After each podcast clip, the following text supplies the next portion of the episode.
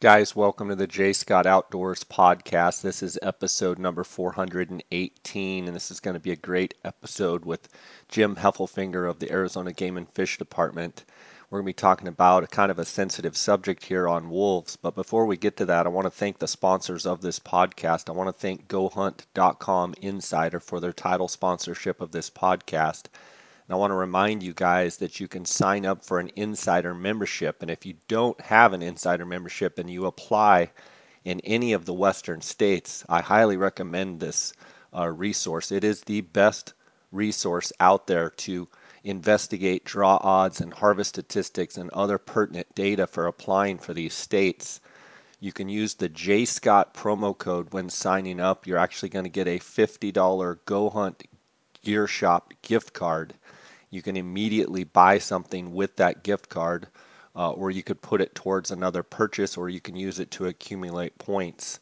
Uh, Go Hunt Insider is also a phenomenal resource when it comes to their strategy articles and how to apply in these different states. So I can't encourage you enough to sign up for a Go Hunt Insider membership. I also want to thank KUIU.com. That's K U I U.com KUIU makes the best ultralight hunting gear available on the market today.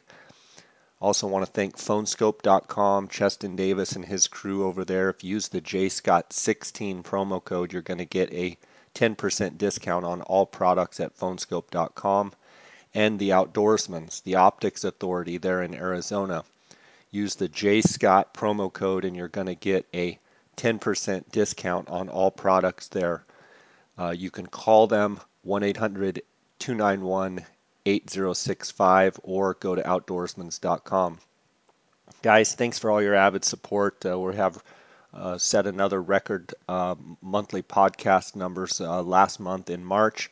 And um, just really appreciate all the feedback and the support that you guys give this podcast. Let's get right to this episode. Uh, if you have any questions or concerns uh, in regards to this podcast, comments, what have you, you can email me at jscottoutdoors at gmail.com. Uh, please encourage you to follow along on my Instagram page as well, jscottoutdoors. You can send me an Instagram message there. So let's get right to this episode. Welcome to the J Scott Outdoors podcast. Today is going to be a fun episode with Jim Heffelfinger from the Arizona Game and Fish Department. Jim is a certified wildlife biologist with degrees in wildlife management from the University of Wisconsin, Stevens Point, and Texas A&M, I believe, at Kingsmill. Is that right, Jim? Kingsville, that's right. And and coincidentally, my son's working on his PhD down there on mule deer right now. Really cool, really cool. Uh, you've worked at a uh, as a biologist for the federal government, state wildlife agencies, universities, and in the private sector in Texas, New Mexico, and Arizona. Uh, Jim has also authored and co-authored uh, hundreds of scientific papers, uh, book chapters, popular articles, and been in magazines. Uh, he is currently the chairman of the Western Association of Fish and Wildlife Agencies uh, Mule Deer Working Group, uh, which is an awesome group that you, I, I got the fortune of talking to Jim a little bit coming back from the NWTF banquet, and they're doing some phenomenal stuff there um, and we'll get more into that. Uh, Jim, you've also helped out uh, with episodes on Leupold's Big Game Profiles. Uh, you've wrote scripts for Boone and Crockett uh, Country, uh, and then the Mule Deer Working Group helped produce the program Mule Deer Saving the Icon of the West. Uh, you're a professor of the University of Arizona, which Jim, I have to say, uh, of all of your of all of the things that you've got going for you, and then obviously every, everybody knows me as an ASU Sun Devil, so I had to give you a little bit of a hard time. But you are uh, uh, a professor, adjunct professor at the University of Arizona. You're a professional member of the Boone and Crockett Club, and you currently uh, work as a wildlife science coordinator for the Arizona Game and Fish Department. With all that said, Jim, you have uh, credentials uh, that are unbelievable. You have a working background and knowledge. Um, but the other thing I'd like to point out, uh, Jim, is you're you're an active hunter. You enjoy hunting.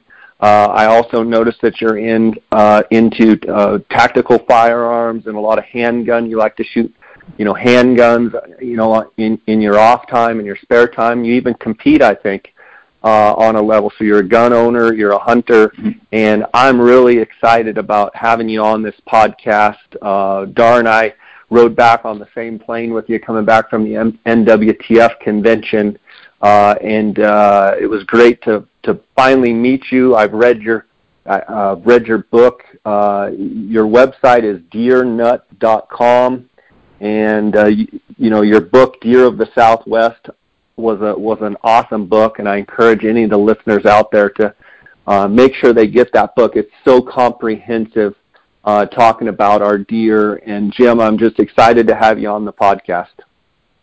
Thanks. I'm excited to be here. Uh, speaking of the book, the uh, the book's out of print. It was so wildly successful, they sold out, and the uh, reprint, the second printing, will be available uh, in April. They tell me so, probably another four weeks or so um, and and that can be ordered on the the website as well. But you forgot to tell them when I when we first met when I walked on the bus and you saw my U of A logo and you were ex- expounding about what a fantastic university that was and probably not only the best in the state but one of the best in the nation. That's why I remembered that. Was that Am I not remembering you know, correctly? It's it's not, it's not quite how I remember it, but I it's one of those things. I feel like it's a duty of mine as a Sun Devil to constantly, at any given chance that I can, give anybody that goes to the U of A or lives around the U of A, or uh, quite honestly, anybody that drives by the U of A, I have to give them a hard time. I think that's just part of being a Sun Devil, but. In, in all fun, uh, you know, it's a fantastic university, and um, we we we do like to have a lot of badgering back and forth, and that's kind of the fun of it. Um, Jim, I, I'm super excited to have you on the podcast. One of the reasons is it's it's really nice to be able to talk to a wildlife biologist that has um, as much background as you do, and you obviously love deer. Uh, we're going to talk about uh, wolf reintroduction and some of the wolf issues that that Arizona's facing, as well as some of the, the states uh, around the West here. But I, I first want to ask you about your love for deer, and and you know you're obviously a hunter yourself. Uh, where did the love for deer start with you? Yeah, with a website named deernut.com, I think that probably says it all. And I've got a, another email address at cervidnut. Of course, cervids are any member of the, the deer family. Um, but I, I I grew up in more of an urban environment in northern Illinois until I was in eighth grade, and, and my dad bought a hardware store in rural southern Wisconsin, and we moved to Wisconsin, and and um, I started in school in eighth grade noticing that all my friends were talking about squirrel hunting and rabbit hunting, and and I couldn't believe that their parents at 14 were letting them walk around the woods with a real shotgun. I mean, I grew up kind of a um, a, a densely urban area. And so I started going out with them, started hunting, and then just caught the bug from there. And and as I went to uh, get my bachelor's degree in wildlife, because that's what I wanted to do in central Wisconsin at Stevens Point, I didn't want to be a deer biologist. I wanted to be um, something else. There was a lot of different deer biologists, and and um, I didn't think we needed any more. And and I just I fell into it in in when I went on to graduate school and worked on trophy whitetails in South Texas and the effects of coyote predation on trophy whitetails, and then and then managed a ranch as as the manager of wildlife operations in South Texas, where you know you wouldn't even you wouldn't even tap your brakes if the buck was only 150 Boone and Crockett points because it wasn't worth stopping and looking at. Um, and that kind of environment really really breeds some some interest in certainly whitetails and and I went down the road of just loving deer. I'm, I eventually got to Arizona as a biologist and started flying helicopter surveys right away with the seasoned biologists and we're flying up in in whitetail country in southern Arizona and one of the biologists would say, "Whoa, look at that toad! Did you see that? Let's go back. Let's go back." And we'd go back and look at this buck, and it was like 110 points. I couldn't believe they turned a helicopter around for this tiny little whitetail. Um, and so then I eventually um, saw my first big desert mule deer and, and fell in love with mule deer, and, and it's kind of focused a lot on mule deer since then. But I have an appreciation for our little whitetail, and I and I promise that we won't talk about the pronunciation of of uh, Elliott's last name. We can just kind of skip over that probably by now. That's good stuff. Uh, yeah, whether it's cows or coos, and and we all we all know, and and you can educate us. It's Elliott cows, but uh, most of the coos deer hunters that I know call it coos, and so there's this mm-hmm. this if if you're listening out there wondering what Jim's talking about, there's this whole uh, group, different groups that you know call them cows deer, which is actually the correct pronunciation, and then there's a bunch that say coos deer, and regardless of what you call them, they're f- fantastic deer. Uh, Jim, you would agree. And yeah. you know, the the one question I would have if we're talking specifically about coos is, you know, you have a, a lot of background with those southern, uh, you know, South Texas deer.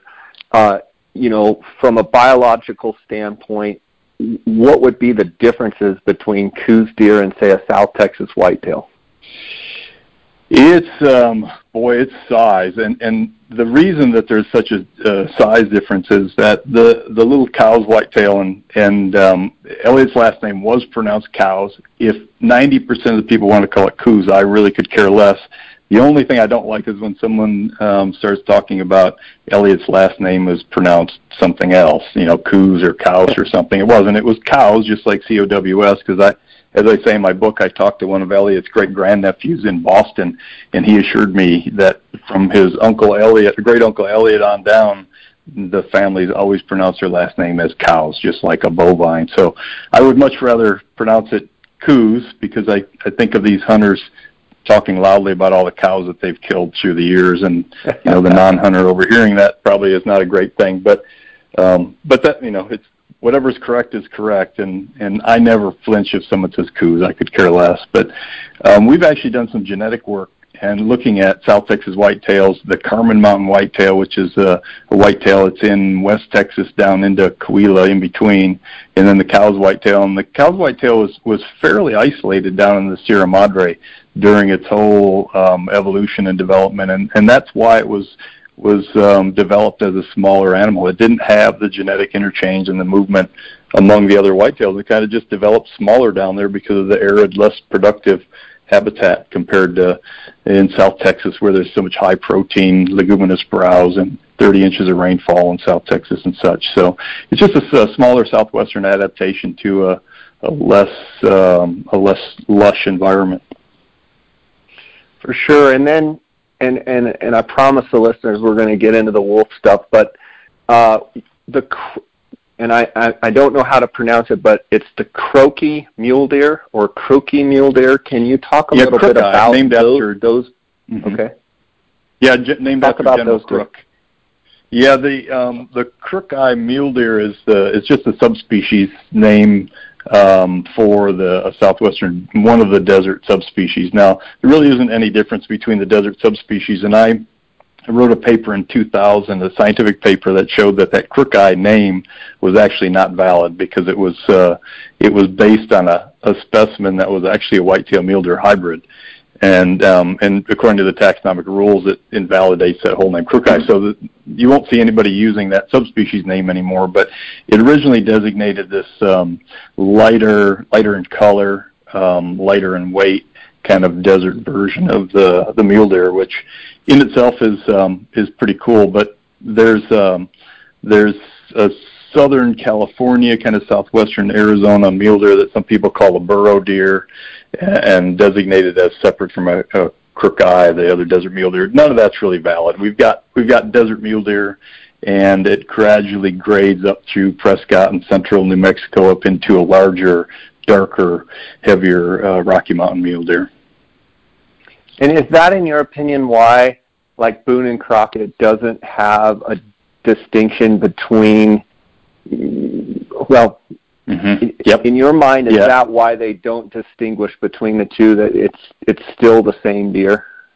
Yeah, it, you because you can't draw a line anywhere. We you know we can go up and look at those deer on the Kaibab, and we can go down south to Tucson and, and look at those mule deer, and boy, they look like different critters. You can you can tell if you see a head mount, a shoulder mount, you can tell exactly if it came from a, a desert area or a Rocky Mountain area, but there's no place you can draw a line in between there. And and so that's problematic if you're going to designate record book categories. Not that all of the lines between the record book categories are clean but you, you should have some kind of some kind of break at least and not a continuous what biologists call a cline from kind of a desert mule deer to a bigger rocky mountain mule deer. Okay, that's good stuff. Um, and then before we get into the wolf stuff, I want to also ask you about uh, you. You do actively shoot a lot of handguns, and and you're really into uh, target practicing and and such, and even at a competitive level, I believe. Talk a little bit about your love for that. Sure. Yeah. I um, years ago, just uh, and I don't know how I became interested in pistols, but I working on probably a remote ranch in South Texas. I I had a pistol and and just started reading more about competition and and um, started getting involved in some of the USPSA is one um, United States Practical Shooting Association is one form of uh, competitive shooting. International Defensive Pistol Association (IDPA) is another. I I shoot both of those. Um, there's a lot of different steel matches, Steel Challenge, and um, our local range in Tucson has the Steel Workers. And there's there's other matches up in um, in Phoenix. Phoenix and Tucson have really been the mecca, the national mecca for competitive shooters back in the 80s. Some of the big names really got started there, and a few of them are still shooting. But that's really my my outside of wildlife management um, uh, passion, and I and I I try to shoot. I'll shoot competitively about once a week normally. And that's your way of getting out, and and that's kind of your hobby that you enjoy outside of your work that you can you can do, and and and you know it's it's something that you can do with you know on your own time, and you can also shoot competitively. Mm-hmm. Do you get just as much kick out of going out and practicing as you do as actual competing? Yeah, I don't I don't get a chance to go out and just practice per se, but I'll shoot local matches on the weekend and evening matches sometimes in in Phoenix, um, which are just low key. I like that. It's just really fun to have some local shooting friends, the camaraderie. A lot of my shooting friends are not hunters. Some of them are. A lot of them are not hunters. And for me, my work is so intense. I work so hard. I work so much. It's fun for me to go to the range on the weekend, shoot a pistol match, and interact with a lot of people that aren't going to ask me why they didn't get drawn for elk and and we just we talk about guns and we shoot pistols and it's kind of a fun other thing to do other than what I do 60 hours a week um, otherwise.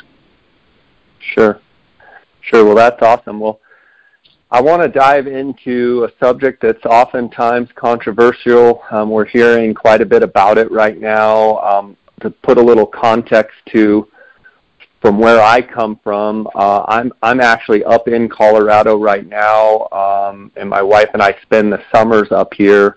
And we were actually up here doing a little bit of snow skiing, and in the Aspen Airport, up on the wall are these kind of big murals, and it's restoring Colorado's natural balance, and it's uh, the Rocky Mountain Wolf Project.org and you know there's a picture of a wolf and it's you know did you know? And it says for eons wolves thrived throughout colorado. Pioneers traveling westward into colorado in the 19th century wrote in the journals about the howl of the wolf and the land rich wildlife. And you know then there's another one that says um, you know however in those days progress meant taming the land and cleansing it of its predators wolves became the target of an extermination campaign. In 1945, the howl of the wolf was silenced in Colorado, and when the last one was shot, since then the wolf population in Colorado has stood at zero. Uh, times have changed, and today we understand wolves better. After decades of successful wolf recovery in the West, isn't it time the wolf to roam Colorado's Rocky Mountains once again? Uh, with vast wildlands and abundant natural prey, western Colorado holds great promise for the wolf in the 21st century, yet wolves remain conspicuously absent from the wild in the scenic place. And basically, then there was some pictures of wolves and what have you. And so here's a petition to the public to like, you know, make bring the wolves back again. So that that's one thing. The other thing is I come from a ranching background, uh, a, a, grandson of a rancher. Uh, I'm a sportsman. Obviously, I'm I'm a professional outfitter. I'm a guide. I love Arizona's, uh, you know, deer, elk, all of our big game animals, and you know, then we had the Mexican wolf uh, reintroduction. Uh, we had the you know the wolves up on the White Mountain Apache Indian Reservation. I'm just kind of paraphrasing. I'm sure you're cringing at all of these generalizations, but you can dive into it in a no, minute. That's fine. Um, but I, I come from kind of a background of someone that lives in Arizona, someone that sees what went on in Yellowstone, someone what sees what all of the surrounding areas of say Idaho, Wyoming, Montana, and all of the repercussions of those wolves and, and how, you know, in my mind that population got out of control. Um, there's so much politics to all of it. And then, you know, boom, the reintroduction of the Mexican gray wolf in Arizona and how a lot of people thought that this was a great idea. From my perspective as a sportsman and as a grandson of a rancher, I don't see the huge benefits of having a wolf, whereas, you know, we have lots of coyotes and lots of other mountain lions and other predators. Uh, the wolf always seems like it's something that, you know, comes into an area and uh, over time ends up wiping out most of the deer, most of the elk, most of the moose.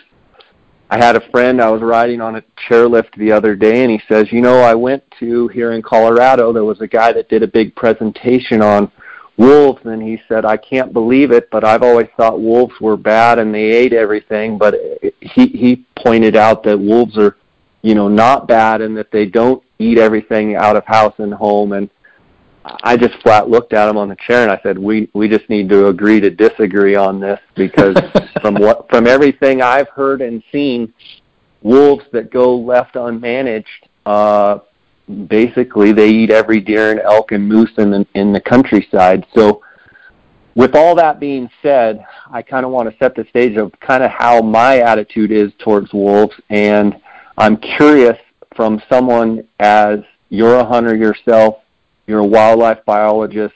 Um, I'd like to have you educate me and the listeners a little bit on uh, all of this wolf reintroduction, the Mexican gray wolf. You know, speak to the Yellowstone stuff. Kind of just give us.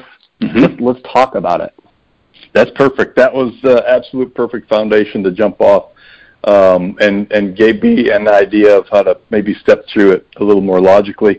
First, so first for everybody, and when we, you and I have just talked a little bit about wolves, we haven't even talked uh, all that much um, about my past involvement and what I've been involved in. So let me lay that that groundwork. I I'm not involved in anything in Colorado. That's a that's a, a, concerted advertising campaign that started up about a year and a half ago, led, I believe, by Mike Phillips, the executive director of the endangered uh, of Turner Endangered Species Fund. And I say that because he told me and some other people that he was going to crank up a, a campaign to to um, to really to market wolves to Coloradans and, and get a groundswell of, of grassroots effort to support wolf recovery there. Not necessarily Mexican wolf recovery, but just and, and he said that not just Mexican wolf recovery, just wolves in general. So that what you're you're seeing you're seeing the products of that advertising um, campaign. That I'm I'm not involved in that at all, and and really honestly haven't even kept track of that, but they've been having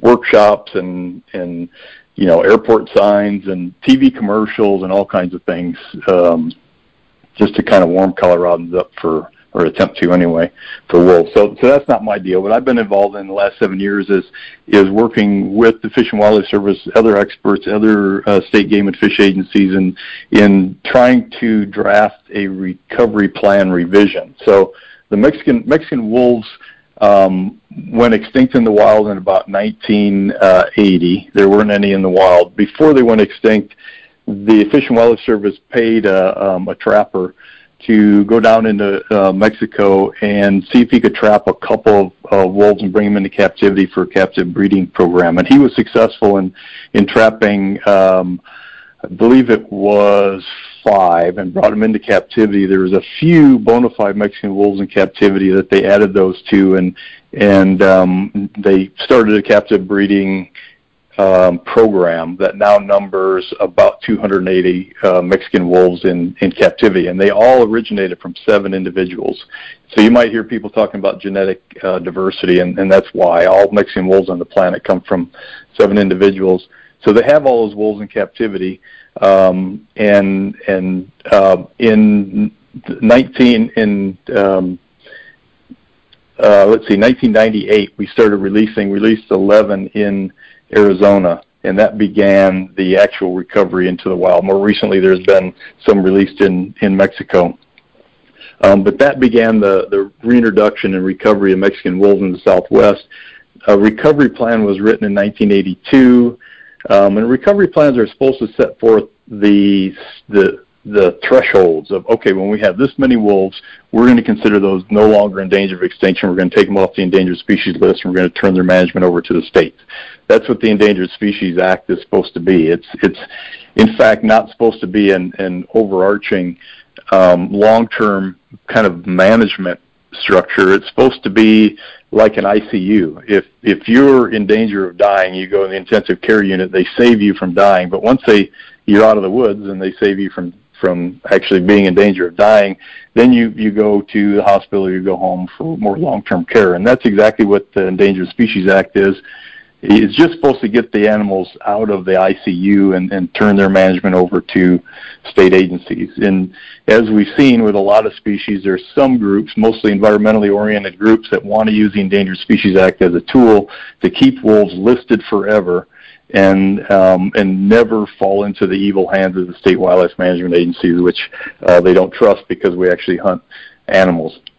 And so my involvement in wolf recovery was to um, revise that 1982 recovery plan because that didn't set forth any clear thresholds for when they would be taken off the endangered species list, and that's a problem. We we were releasing wolves into the wild, and there was no clear end game for when they were going to be delisted. And so there was a, a push to try to revise that original 1982 plan that was really too vague to um, to be useful into something that actually had hard thresholds and said when we have this number of wolves in these places, they come off the endangered species list. Management's turned over to state agencies, so we can manage wolves like we manage um, the prey animals. We need to manage predators just like we manage prey, and and state agencies frankly manage a couple species of fox and coyotes and wolves and bears and other carnivores. There's no reason they shouldn't be managing wolves. So that's the goal.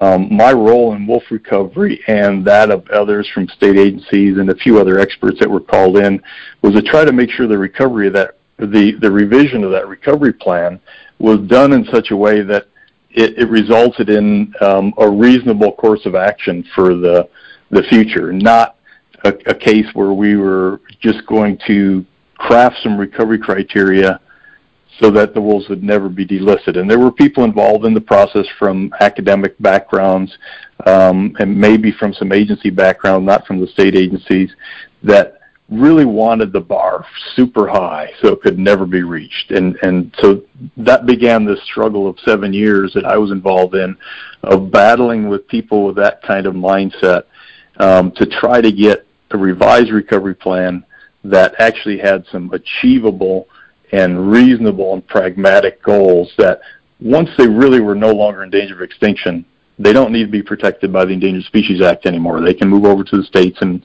and we can manage them at an appropriate level with complete public input, listening to all sides.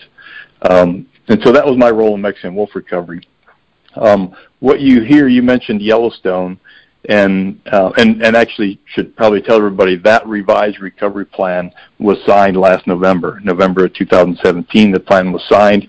Um, it does have some very reasonable thresholds of when we're going to consider wolves to be no longer in danger of extinction and turned over to the state. And those thresholds, in a nutshell, are 320 wolves in the U.S. and Arizona and New Mexico, and 200 wolves in Mexico. So two populations of those totaling um, 520, and that's the lower threshold. So there'll be more wolves than that. It's not like when we get to 321, we start hunting them. We need to make sure that we maintain at least that number because that's the number we decided is is uh, the point where they're not in danger of extinction. And so, um, we, so we've got this plan, and, and it's a reasonable plan. It's well grounded in science. There's a lot of attacks on it right now by environmental groups that didn't get what they wanted. Of course, they wanted, as I mentioned, these uh, incredible uh, criteria that could never be reached. And and I think what we've got is something that satisfies the, the legal and, and, and our requirements for the Endangered Species Act to bring those animals so they're not going to be extinct but also um, is mindful of, of ranchers and hunters and other stakeholders that live and work on the landscape. We we don't live in a, a pristine environment, and we can't let wolf populations just run unfettered to to have the wolf decide how many are going to be out there. I mean, we want we've got to be able to maintain the wolf as a as a member of the southwestern group of wildlife that we have, but not be to the point where they're going to be causing uh, unacceptable impacts to livestock operations, unacceptable impacts to our elk populations, which um, which brings us to the Yellowstone issue. A lot of people point to Yellowstone and see how that elk population was was devastated after they put wolves in there. And, and environmental group, it's used by both sides of the argument. Some of the some of the environmentalists and some of the uneducated public will say, look, we need to bring wolves back because look what they did in Yellowstone. We put them in there, and we've got more birds and butterflies and beavers, and the aspen are growing, and every it just changed the course of rivers. If you've seen that yep that YouTube um, video that full of ridiculous yeah. errors. Um, but but the environmentalists say, look at they just it, we need wolves to restore the ecosystem, um, and they point to Yellowstone. And other people point to Yellowstone and say, well, well, look at wolves devastated that elk population. Um, we don't want wolves where we are, and that, and as is often the case in nature.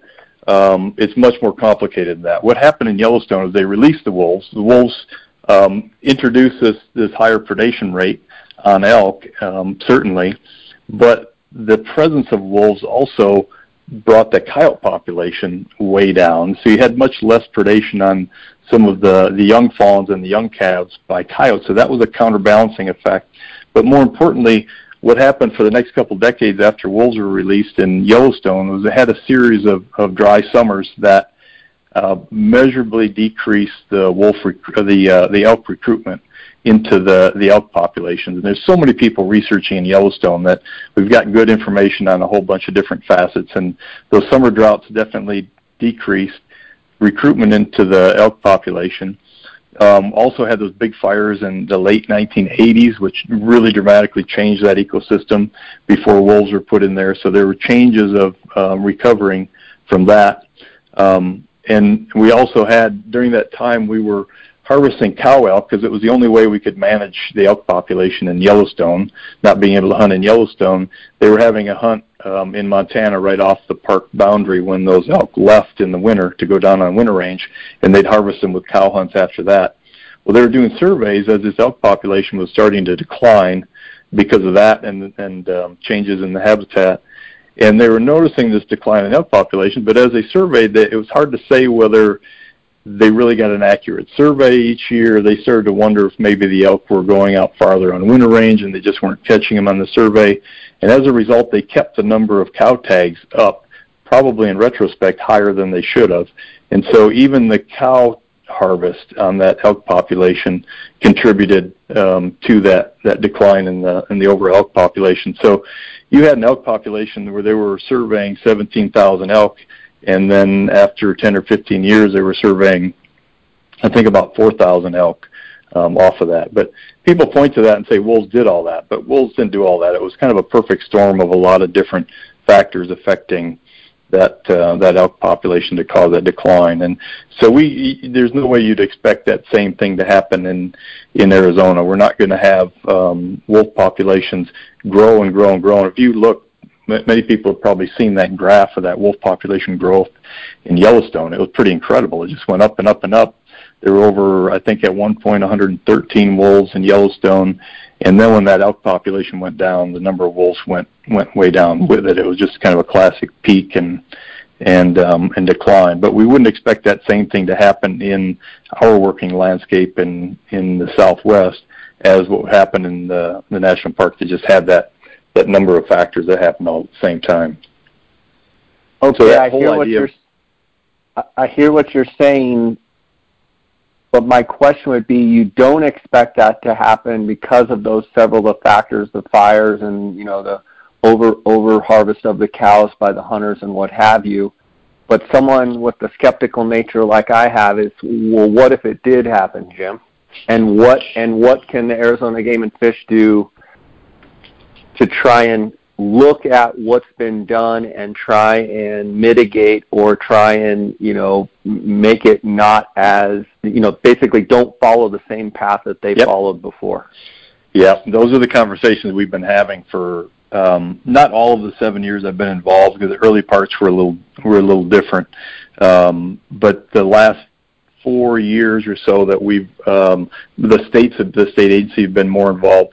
Those are the conversations we've had already, and that was the argument, and that was the fight to get recovery criteria to a point where they were reasonable. And so I, I've spent an awful lot of time uh, over the last few years calculating um, ungulate biomass, how much wolf food we have out uh, per square mile and out there in the Southwest, and uh, how many wolves can that support? And that it, it's a it's a very tough thing to do. But I spent a lot of time looking at that from a lot of different angles, and with uh, with our threshold of 320, looking at all the information you can with the number of um, elk and deer that we've got out there, 320 wolves shouldn't impact that. That should not be a level where it impacts uh, elk population significantly.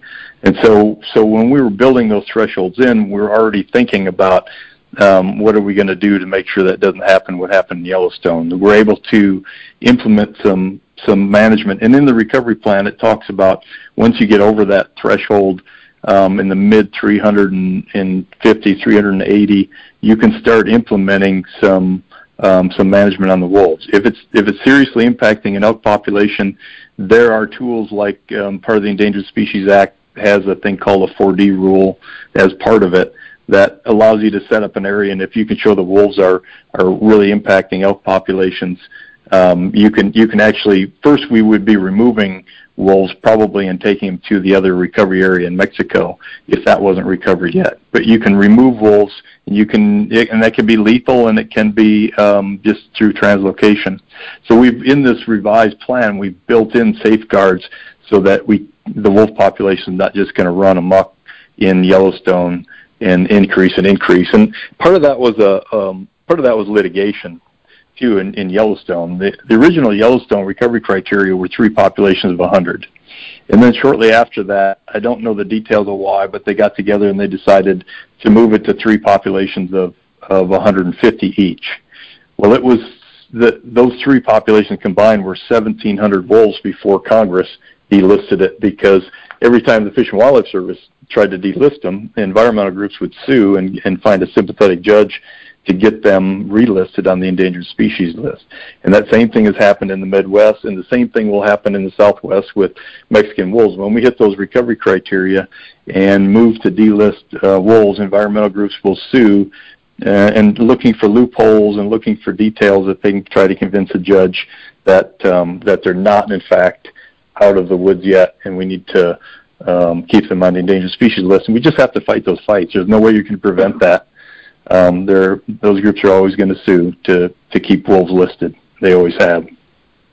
Uh, but and that's, I mean, one got, of my my biggest worries is that you know what you're telling me is wolves are here in Arizona, and you know the 19 it was set forth in 1982, and what you guys did is made a recovery plan to try and, in essence, keep that in check.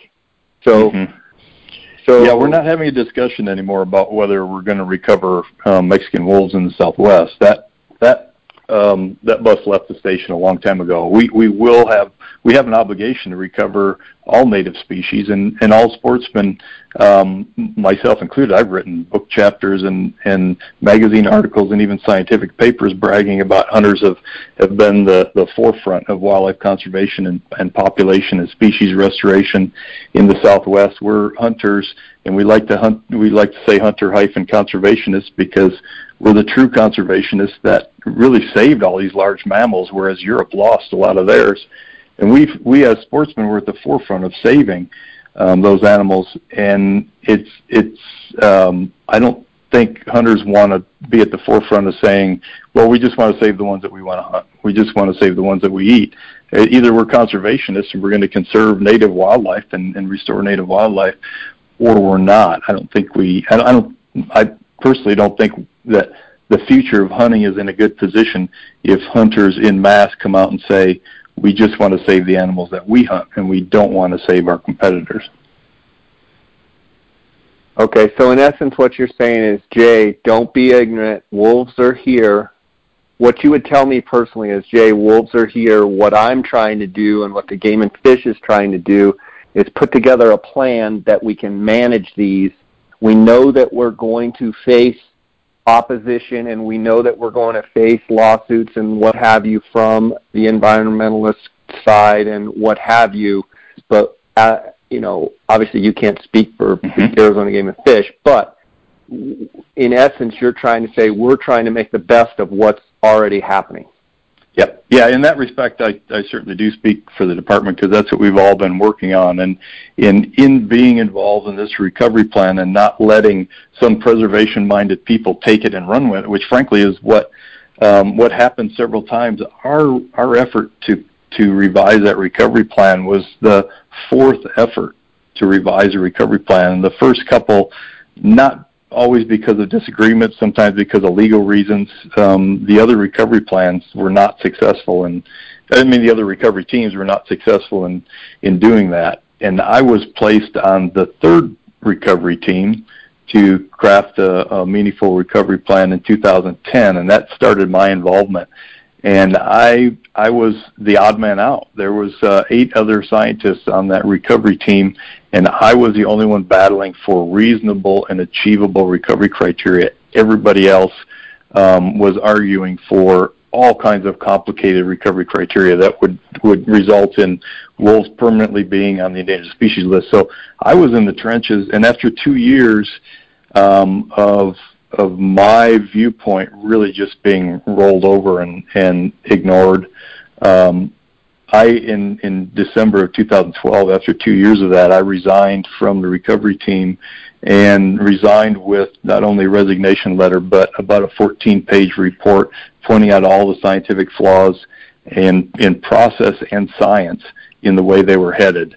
And when I did that in December of 2012, uh, the the recovery team they had a meeting scheduled, so they met one more time, but that was it. They they they were put on the back burner. Um, I believe because the the flaws that I pointed out were serious flaws that they couldn't continue through after I pointed them out publicly. And actually, that report I think still resides on the Arizona Game and Fish website for anybody to to look at. Although most of those most of those things that were flaws at that time we've worked through and improved. But um, just to give you a background of where you know how long I've been battling for just as you say, wolves are being recovered, and Arizona Game and Fish supports wolf recovery, but supports wolf recovery only in a way where um, we're set forth some some reasonable criteria to get them off the endangered species list, and we have some safeguards built in to make sure that they're they're not um, they're not just running unfettered in as many wolves as uh, as some of the other groups want out there. So it had to feel a little bit like you were the lone. Oh, it's, it's kind of a funny use of words, but you were the lone wolf in essence in fighting fighting against these others. I actually have a T-shirt that says "One Man Wolf Pack," and that was kind of the joke that I was a one man wolf pack back then. But so I, if, when if, we, I was going to say when we would do doodle polls to get the next recovery team meeting together, I would actually sign it instead of my name. If, if most listeners know what a doodle poll is, um, online to, to schedule a meeting, I would instead of sign my name, I would sign minus one because the re- the rest of the recovery team started writing documents to say that the recovery team feels, and then in parentheses they would put minus one. That was me, who disagreed with everybody. And I wrote three different dissenting, long, detailed scientific dissenting opinions throughout that whole process about how we were headed in the wrong direction as a team. It was a it was a real difficult time because I saw um, a lot of strong personalities that were 100% preservation minded and and did not have people living on the ground in mind with the kind of things they were suggesting. And so it was pretty tough for me to battle against um, some some very intelligent and very nice people, uh, people I I enjoy spending time with as long as we're not uh, talking about wolf recovery. But it was a difficult time for me, and and really the process that we went through in the last three years where the Fish and Wildlife Service set that team aside, didn't use them as a team anymore. They invited some of those experts to the table over the last couple of years to help draft the revised recovery uh, plan, but they weren't in the driver's seat. They were advisors to the Fish and Wildlife Service. And they invited the four southwestern state agencies, Arizona, New Mexico, Utah, and Colorado, to the table to also be advisors. And, and it was then when you had uh, a more balanced representation when we got an actual recovery plan that the Fish and Wildlife Service could, could with a straight face sign off on and know that that this is a recovery plan to get them off the endangered species list, but it's not a plan um, to keep them on there forever. When you, uh, I just want to go back to a couple of things you said. When you said it's 520 wolves total, 320, I believe you said, in the U.S., 200 in Mexico. Did I understand you correctly mm-hmm. to say 320 in the U.S.? Yes, and yeah, split between Arizona and New Mexico, and um, so that's all Arizona and, and, New Mexico from the border, from the Mexican border up to I-40. Um, in in what we call the 10J area, which is actually the area where um, we're recovering wolves. But it's all south of I-40, not in southern Colorado like some groups have have wanted. Um, and and really, when you look at, and I I have this gigantic spreadsheet that if you could print it out in a plotter, it would be like a tablecloth, and it's all tiny numbers.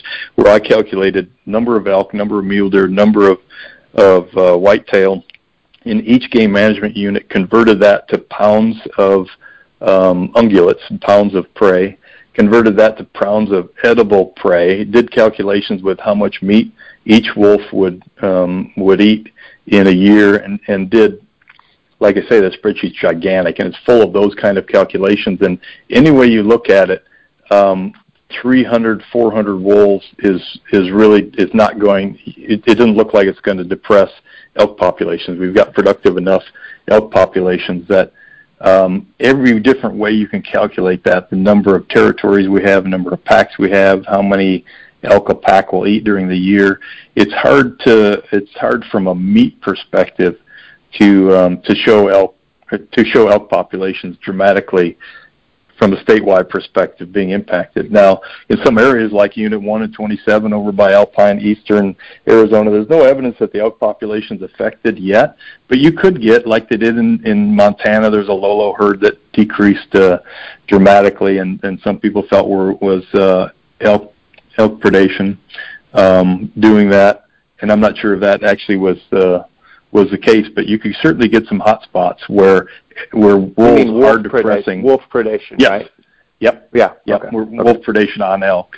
And so we could get some areas in the southwest, certainly a few game management units where we have um, density, a high density of wolves. We could have them after a series of years um, decrease the elk population locally in those areas. So it's, it's not like wolves aren't going to affect elk anywhere, um, but but we've got things built into this plan that if you can demonstrate that the elk population is is being uh, is declining dramatically in the face of and because of wolf predation, then then we can we can do different management. We can have management there. We can pull wolves out of there. Um, when we get enough wolves, we can lethally remove wolves even before they're taken off the endangered species list. You know, I knew a guy, a biologist in Idaho, that was authorizing a lot of wolf killing when they were still listed up there in the in the northern Rockies. So you you can kill wolves while they're still listed, but it has to be done under certain rules of the Endangered Species Act. We do have tools where we can manage wolves. It's not just hands off um, until they're completely delisted. And I was talking to David okay. Mech, who arguably the the most famous wolf guy um, anywhere, and and I talked to him a lot during this process, and and he was he's always been very very much for a practical uh, management of uh, of wolves. Um, um, he's he's got a good pragmatic approach to wolf recovery. In fact, he wrote a paper once where he said uh, that if the wolf advocates or wolf activists um, would would agree to non-government control of wolves, which in a way is hunting, we could have more wolves in more places if people didn't just um, demand that it was only government and there was no hunting. Um, so he's got a very pragmatic approach at it, and, and he told me when when we were talking about 200 wolves up in Arizona, New Mexico, 300 wolves. He said, "Well, do you have coyotes up there?" I said, "Yeah, we got we got a lot of coyotes all over there." He says, "Well, if you think about it, the Mexican wolf is just a little bit bigger than a coyote, and a coyote will eat everything his size and smaller, and a Mexican wolf can eat everything from about elk size down to a mouse size."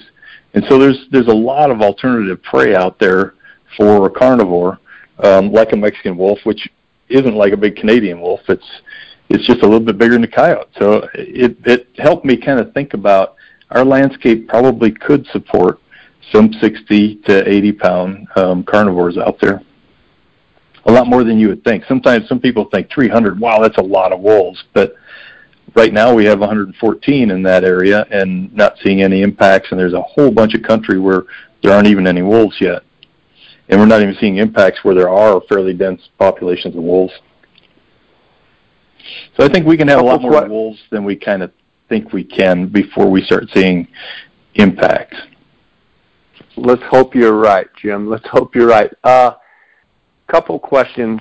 Um, one would be when those Mexican gray wolves were first introduced back into Arizona, were they introduced on the White Mountain Apache Indian Reservation, or where was where were the the um, transplant sites or reintroduction? I don't sites? think I don't actually. I wasn't involved back then, and I don't.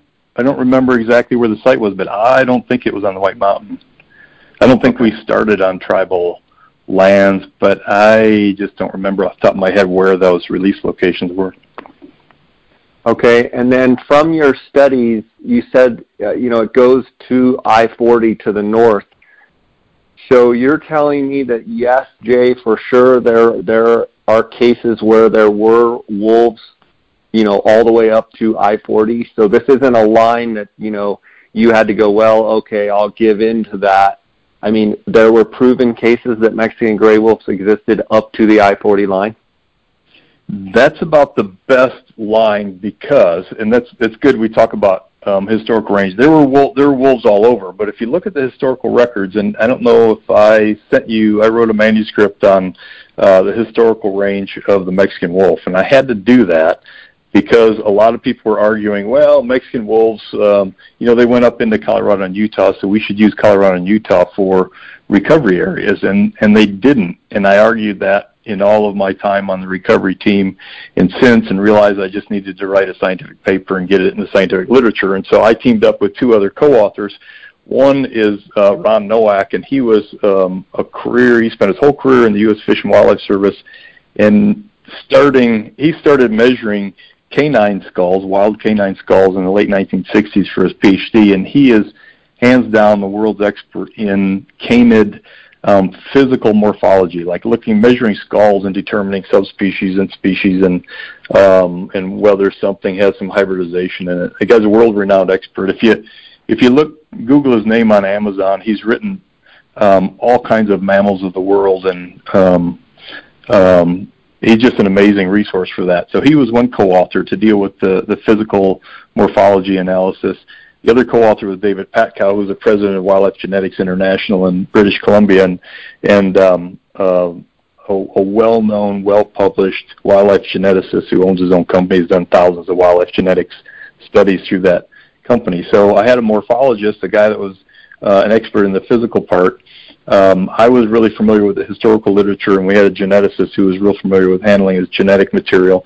And we wrote a scientific paper on the historical range and, and documented very well what all of the old historians and, and naturalists always said is that the Mexican wolf was a, a wolf that was in the Sierra Madre of Mexico and dispersed and lived in southeastern Arizona and southwestern New Mexico.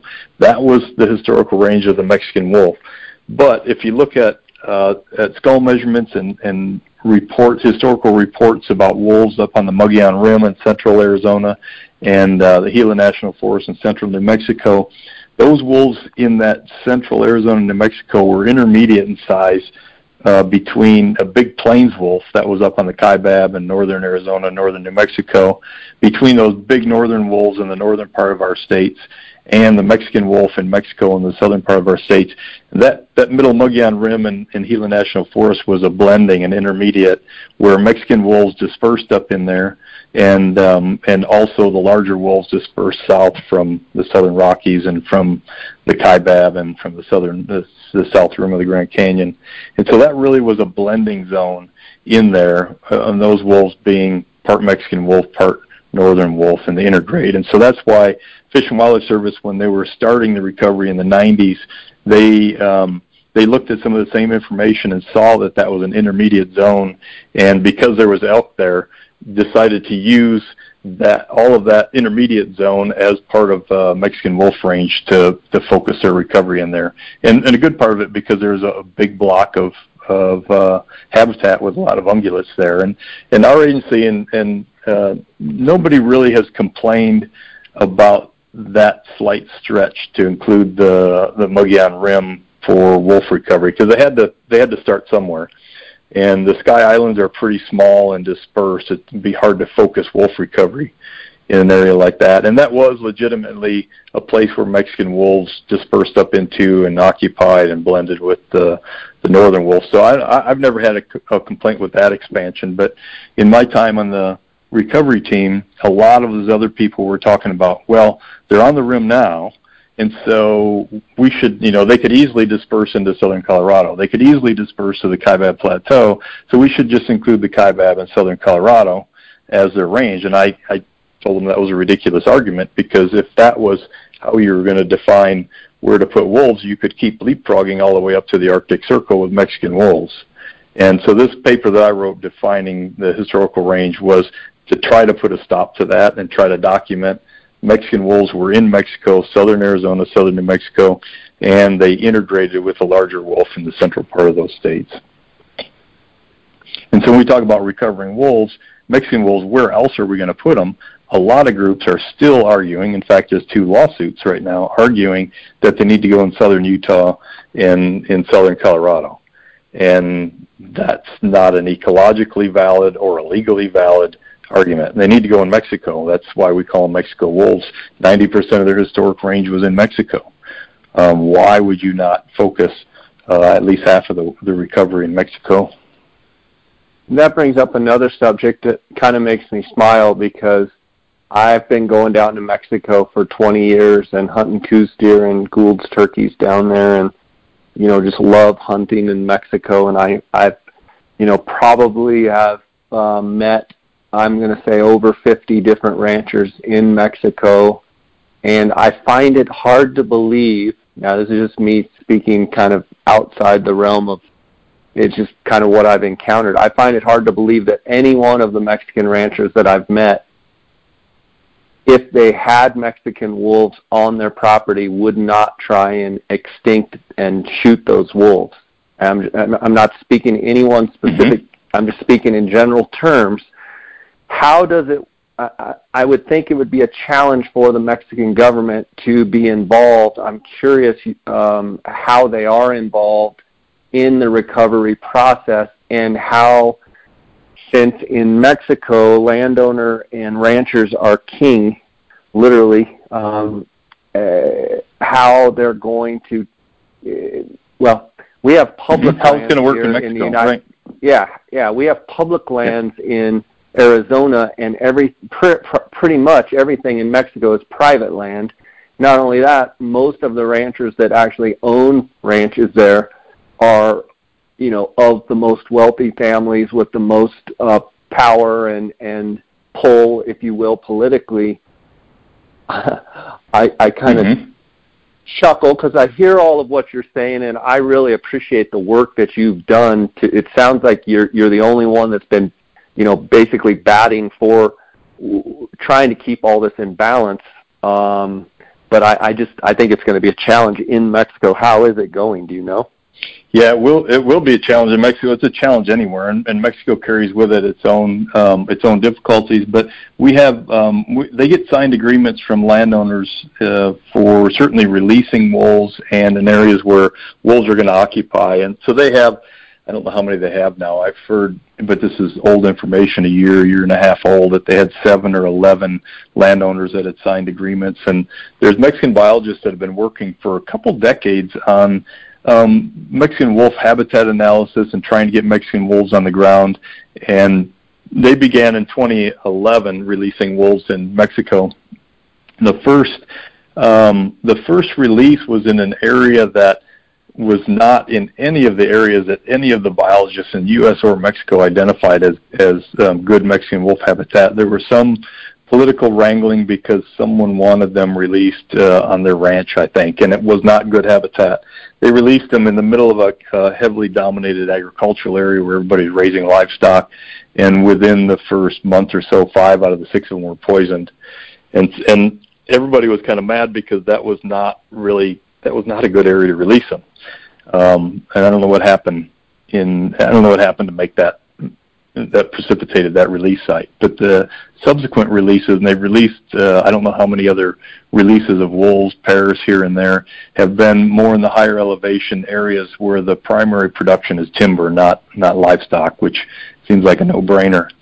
Um, and they and they're releasing it on areas ranches and, and areas where they have agreement from the people that support wolves. And one of the biologists I'm working with was just telling me that one of the places down there where they're releasing wolves or someone he met years ago um, that that came to him because he found out he's working on wolves, and this rancher wanted wolves. He was very um, conservation oriented, and wanted wolves uh, on his place, and said, "Why can't why can't we use my place for releasing wolves?" And fast forward, it was about ten years later, I think, that he actually is one that has wolves on his um, on his place now. So there's it's it's definitely not going to be easy, but there's there's people that are supportive of wolf recovery, and they're working with those people and Mexican biologists like Carlos Lopez Gonzalez, who's a, a pro- professor down at the University of Querétaro, and he's worked with carnivores and Mexican wolves his whole career, probably close to 30 years now, at least 20. I've known him for 25 years. So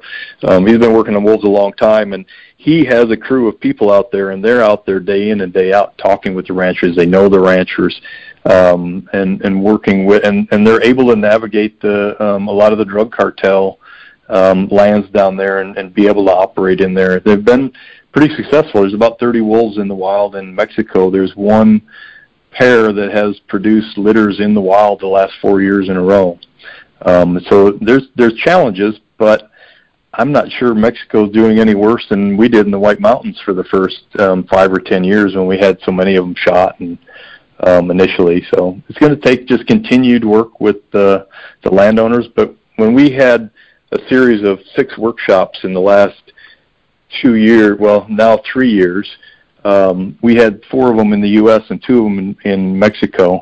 And at a couple of those, we had high-ranking Mexican officials at the meeting talking about how important Mexican wolves were. We had um, uh, uh, Pepe Bernal, who is the head of uh, endangered species in Mexico, and, and he stood up at one of our meetings and and told us that, that Mexico endangered species has three priorities: the monarch butterfly, the vaquita, which is a little dolphin in the Sea of Cortez, and the Mexican wolf and and um, and that was their priorities, and they wanted to work on those those three species. Now, um, funding for the last year in, in Mexico had, was was really cut for Mexican wolves, and so um, they they don't have always have the funding, or for whatever reason choose not to have the funding where it needs to go. But um, the the Mexico the uh, the recovery team down there that's working with radio collared wolves in Mexico has gotten funding, has continued to operate in there, and they have more releases planned for this year. So it's it's tough. There's a lot of challenges down there, but they're um, they're struggling like we struggled when we only had a handful of wolves on the landscape and they kept getting shot. You brought up something that leads me to another question of the Mexican wolf recovery where does the money come from to implement this recovery? Yeah, a good part of it just comes from the Fish and Wildlife Service. They're the agency that's responsible for implementing the Endangered Species Act. Um, and so most of the funding comes from there. Arizona Game and Fish has has five um, positions. I think only four of them are filled right now, but we have five paid positions working on Mexican wolf recovery and, and have – um, people dedicated to that. We have uh, wolf biologists. We have someone else who's in charge of an uh, inter uh, what we call the IFT um, interagency field team, and that's a field team with the Fish and Wildlife Service and Arizona Game and Fish. New Mexico uh, Department of Game and Fish used to be part of that. They're not currently.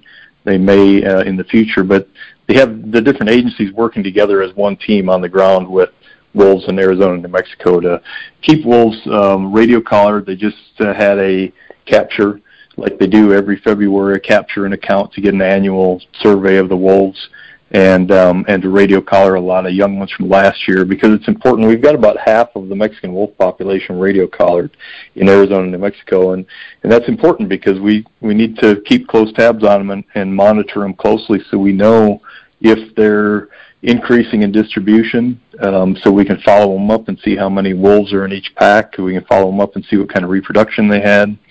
uh, estimate mortality. It's, it's just important right now to keep close tabs on them, and, and we are. It's pretty intensive management. Are you familiar with um, the, the wolves that, that are collared, and, and are you familiar enough with it to know how are they doing and what are they primarily feeding on? Is, is there any way to know, um, mm-hmm. you know, and, and, and what are those effects, uh, you know, on elk and deer? And, you know, what's going on with the coyotes and the mountain lions in the same place where the wolves are? I know that's a bunch of questions all in one, but, you know, talk yeah. a little bit about that.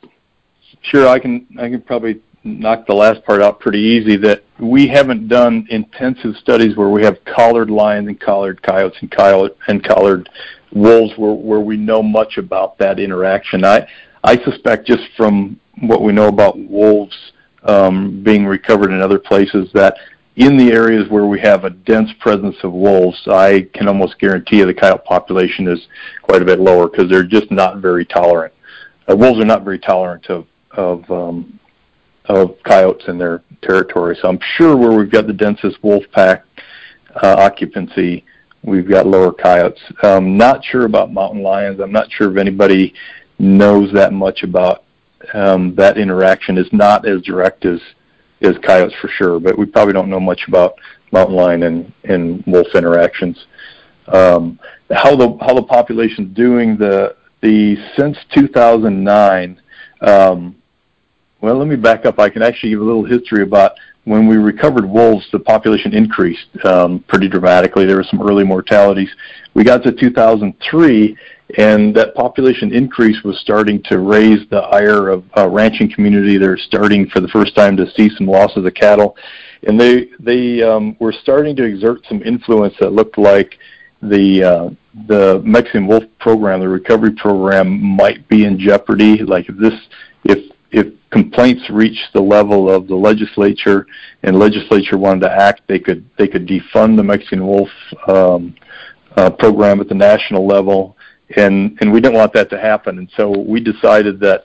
Uh, we would be, we being everybody, all the agencies involved, be more aggressive in taking care of, of problem wolves that, that preyed on livestock. And so from 2003 to 2009, we had a, a, little different tact and way to deal with, with problem wolves, more removing them quicker, dealing um, with problem wolves a little faster, not letting them out there on the landscape to, to keep preying on cattle. And for that period of 2003 to 2009, the, the growth of the, the Mexican wolf population stopped. It just flatlined and didn't continue to grow. And, and this is a, a wolf recovery project. And so when it flatlines for that number of years, um, that's not good. You're not recovering wolves if that's your goal, and it certainly was. So in 2009, there was a court injunction forcing the agencies to, to stop being so aggressive on problem wolves. And so since 2009, and we still take care of problem wolves. Periodically, there there's a wolf that um, has three strikes, and, it, and so it's removed. A lot of times, removed lethally um, because it's a chronic problem wolf, and you have to do that in wolf recovery, or you you lose all credibility and, and support for the whole program, and things can be even worse. So since 2009 to the present, the uh, Mexican wolf populations increased on the average of 14% per year. Um, not exactly 14% every year, but on the average, um, it's recovered. So the wolf population recovery is is doing well. We're this year's survey um, found 114 wolves, which is only one more than last year's count of uh, 113. But overall, from 2009 to the present, you can't argue that um, we're slowly getting Mexican wolves back onto the landscape, which is our goal of, of recovery. And is that 114 in Arizona or 114 in Arizona and New Mexico? That, that's that's um, no, it's 14 percent for the Arizona New Mexico population for the, the U.S. population. Oh, okay, a 14 percent increase. But 14, how many 14 percent increase? How many wolves do we think are alive in Arizona, and how many in New Mexico? Uh, I don't know that breakdown. There's 114 in both states combined, and it's it's a it's pretty close to 50-50. It's always like 40-60, um, one way or another. There's a couple of packs that go back and forth across the border, but they've always stayed pretty close to um, even number on both sides. Okay, so for the 320 in the U.S., we're still say 200, give or take, uh, shy of what the recovery goal and plan would be. Yeah, we're still 200 shy of what would be the minimum number you'd have to maintain them above um, to to say that they're no longer in danger of extinction, take them off the, the list. Okay, and so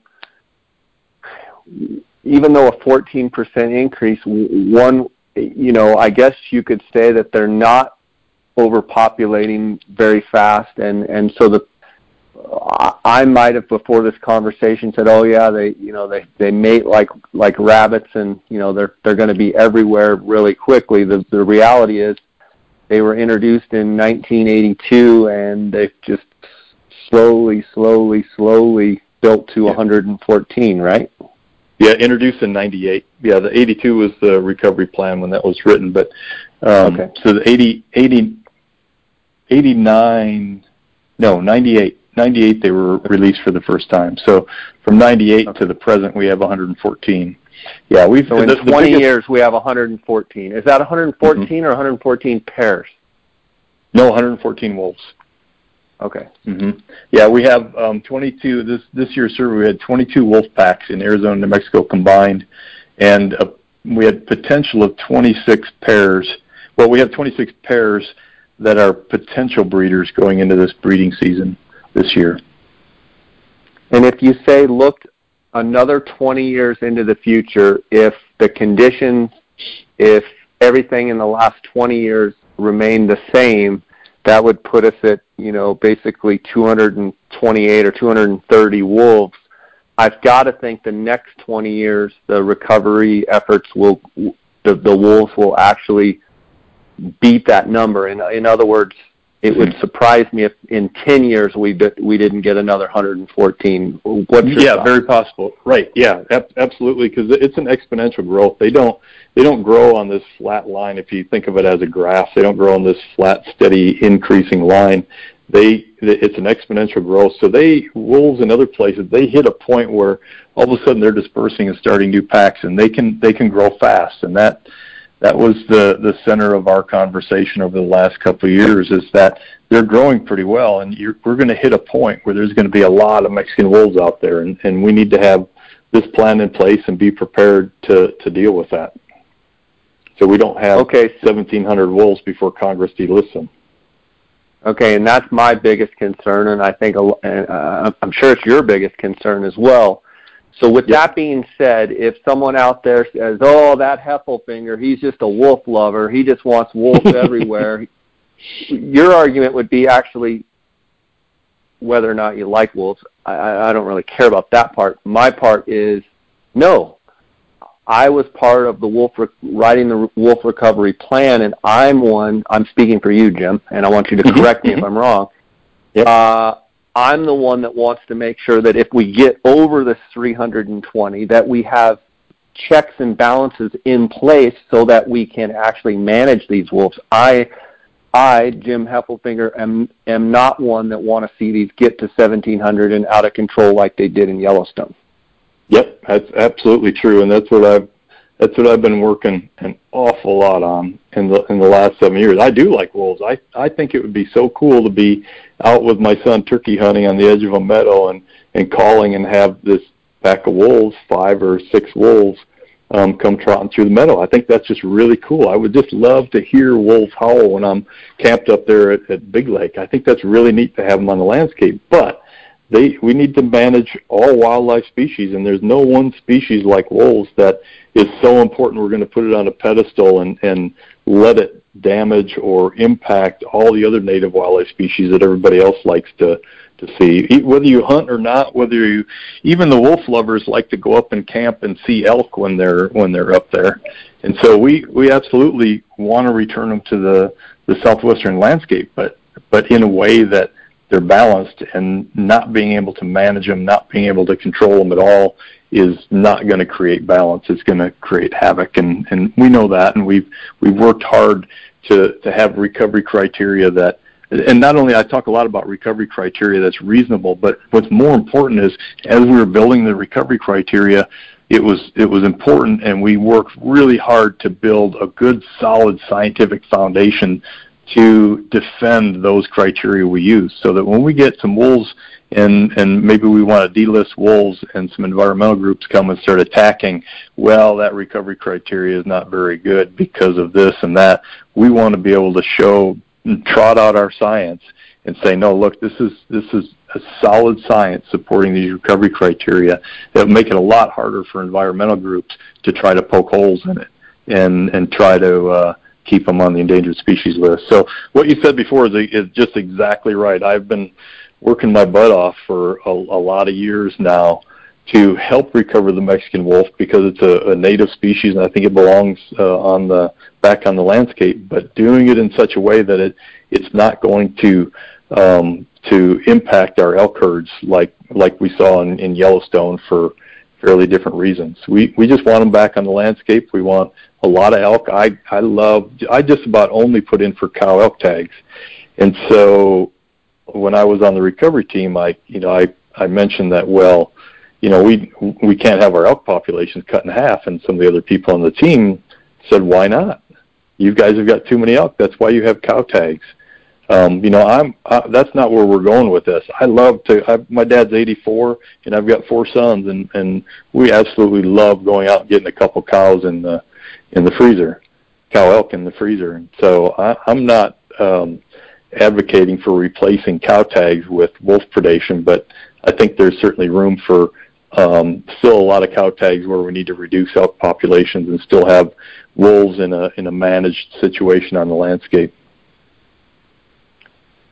So you would say to red rednecks like me and some of the people that listen to my podcast that, hey guys, I'm on your side, but I also I, I feel like after talking to you, Jim, it's like, man, Jim's actually Jim's actually if we lo- if we lost Jim in this fight or in, in you know if we lost Jim where he doesn't have an input on this recovery program, it could have been left in the hands of some of these you know very one-sided leaning groups and we could be in a completely different situation than we are now. Um and and yeah, I so, think we would have been yeah. Okay so and I'm I mean, not I, I don't need want to to just sound self-aggrandizing but my agency was forward thinking enough that I was a regional biologist in Tucson for and, and did nothing but game management. I just decided how many tags to um to put out. I'm just dealing with all hunting, running check stations, and trying to provide as much hunting opportunity as possible, provide some trophy opportunities. That's what I did for 23 years.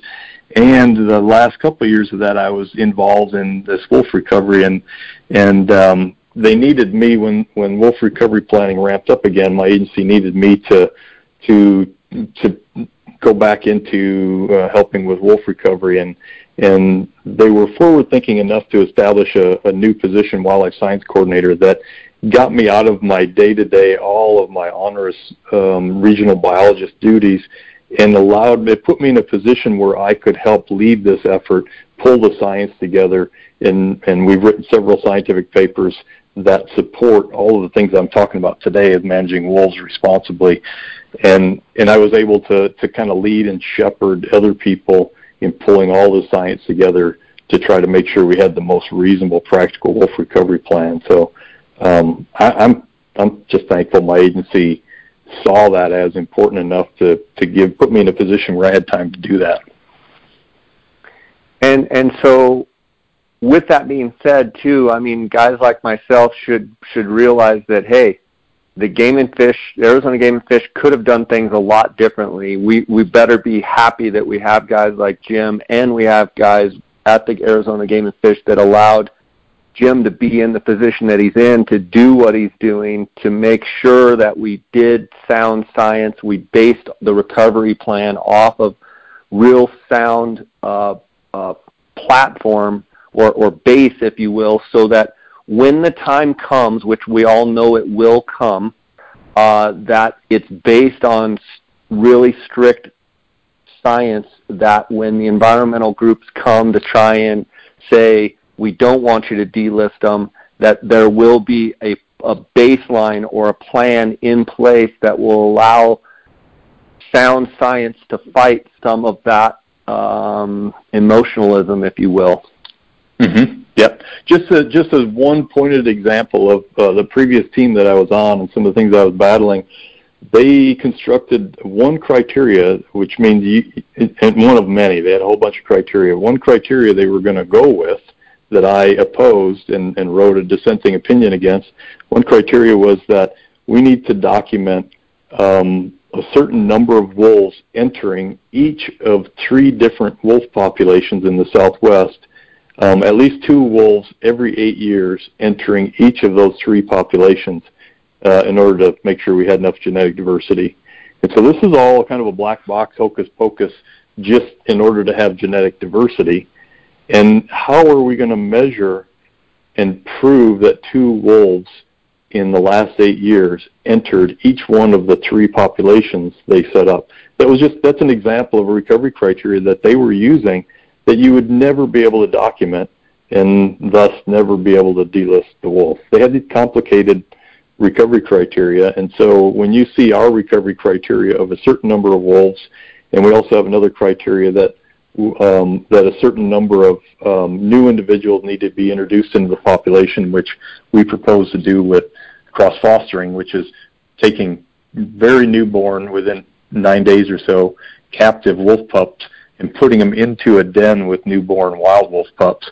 And the, the wild mother raises those extra two pups with her four pups as if they were hers. And so you have six pups. Two of those actually were hand selected pups from captivity with valuable genetic material that now are just raised in the wild and don't get into trouble because they're wild wolves. So it's an example of the way that that we um, propose and are actively doing that successfully introducing new genetic material. Whereas other people, environmental groups, and some people in academia, their solution is just to open the floodgates and, and release a bunch of captive raised adult wolves, um, basically zoo animals, out into the wild where we know from history they get in trouble, they get killed, they get hit on the highway, they come up and attack someone's dog and they get shot. They have to be lethally removed from uh, the wild by the Fish and Wildlife Service because they're getting into trouble and um, and so there's there's a lot of things we built into the recovery planning to reduce the impact of, of wolves, but still still fulfill our um, our desire and, and I think our obligation to return Mexican wolves to the Southwest. Jim, I, I really appreciate bending your ear um, on this episode, and I want to give you a chance if you had any concluding thoughts uh, in regards to anything we talked about today. I want to thank you for your time, um, and I want to thank you for all the work that you've done uh, for sportsmen. It sounds like you know I've really learned a lot today, and I hope the listeners have too. I, I'm somewhat wrestling with some of my own formulations in my head of you know some of the prior concepts that I had about wolves, and so I'll, I'll need to do some thinking. But I want to give you a chance to uh, just you have any concluding thoughts about anything we've discussed today?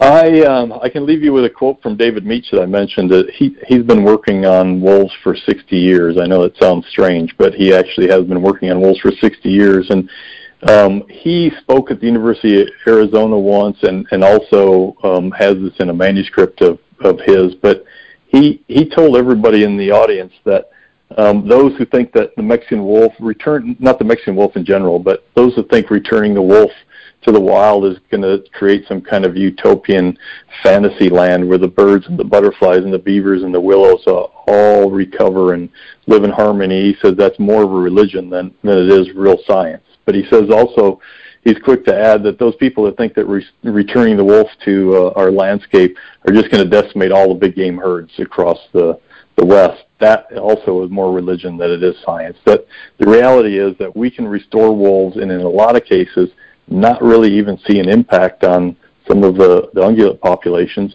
and, and maybe we and we will see an impact in some areas on ungulate populations, but we've got um, we've got tools in place to, to deal with those local spots. But because one local elk herd may be impacted by a high density of wolves isn't a reason to to uh, oppose wolf recovery, you know, across the West. I think we've got the future of hunting. This is probably the more important uh, point to, to leave you with. The, the future of hunting is going to rely on how the average 80, um, how the average person views hunters and hunting and our intention. And we're at about 5% of the people that hunt. So of those other 95% of the people that don't hunt, how do they view hunting? Do they view hunting as contributing to conservation and things they're interested in or, um, or not? And most of those people really think wolves are cool. Now, I'm sure, they all live in an urban environment. They don't have to deal with any of the consequences or any anything negative